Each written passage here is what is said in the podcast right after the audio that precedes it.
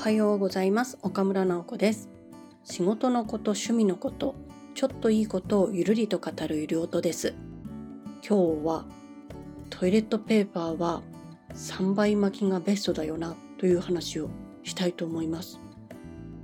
本当に日常の些細なことなんですけれども結構大事なことだと思うんですよ。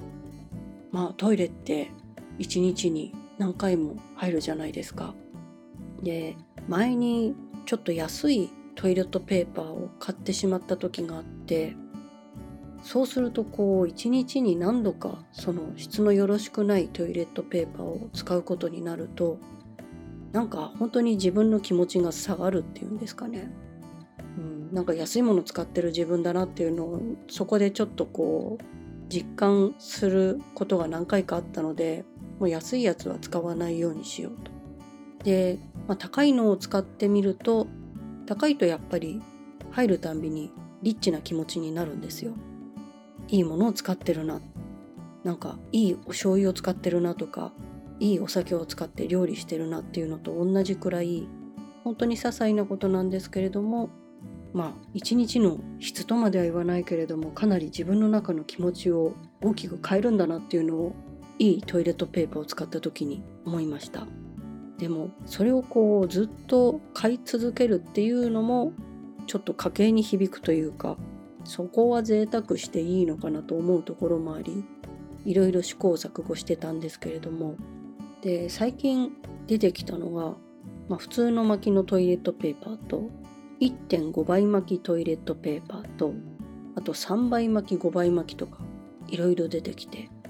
で使ってみた結果自分の中では3倍巻きが一番いいんじゃないかという結論に達しました。5倍巻きは確かにお得なんですけれども使ってみるとやっぱりあの安いトイレットペーパーを使ってる感がどうしても出てしまう。まあきつく巻くために紙を薄くしているのか、まあ、お値段もそんなに高くできないから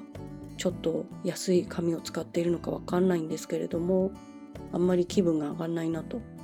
で1.5倍を使ってみたらまあ3倍巻きも使った後だったので巻きが甘いなと思っちゃったんですね。何でしょう？ゆったりしている紙なんですけども巻きがゆったりしすぎていて物足りないっていうんですか？うんまあ、紙はいいけどもうちょっと負けるんじゃないかっていうもう少し実力を出してくれみたいな気持ちがあったのでそれでやっぱり5倍でもなく1.5倍でもなく3倍っていうのが自分の生活と質と気持ちにはちょうどいいんだなっていうのが最近分かりました。なのでもう迷いなく3倍巻きを選びに行ってますね、うん、日常の本当にどうでもいいことなんですけれども皆さんのトイレットペーパー事情はいかがでしょうか？というわけで今日はこの辺で。皆さんにもいいことがありますように。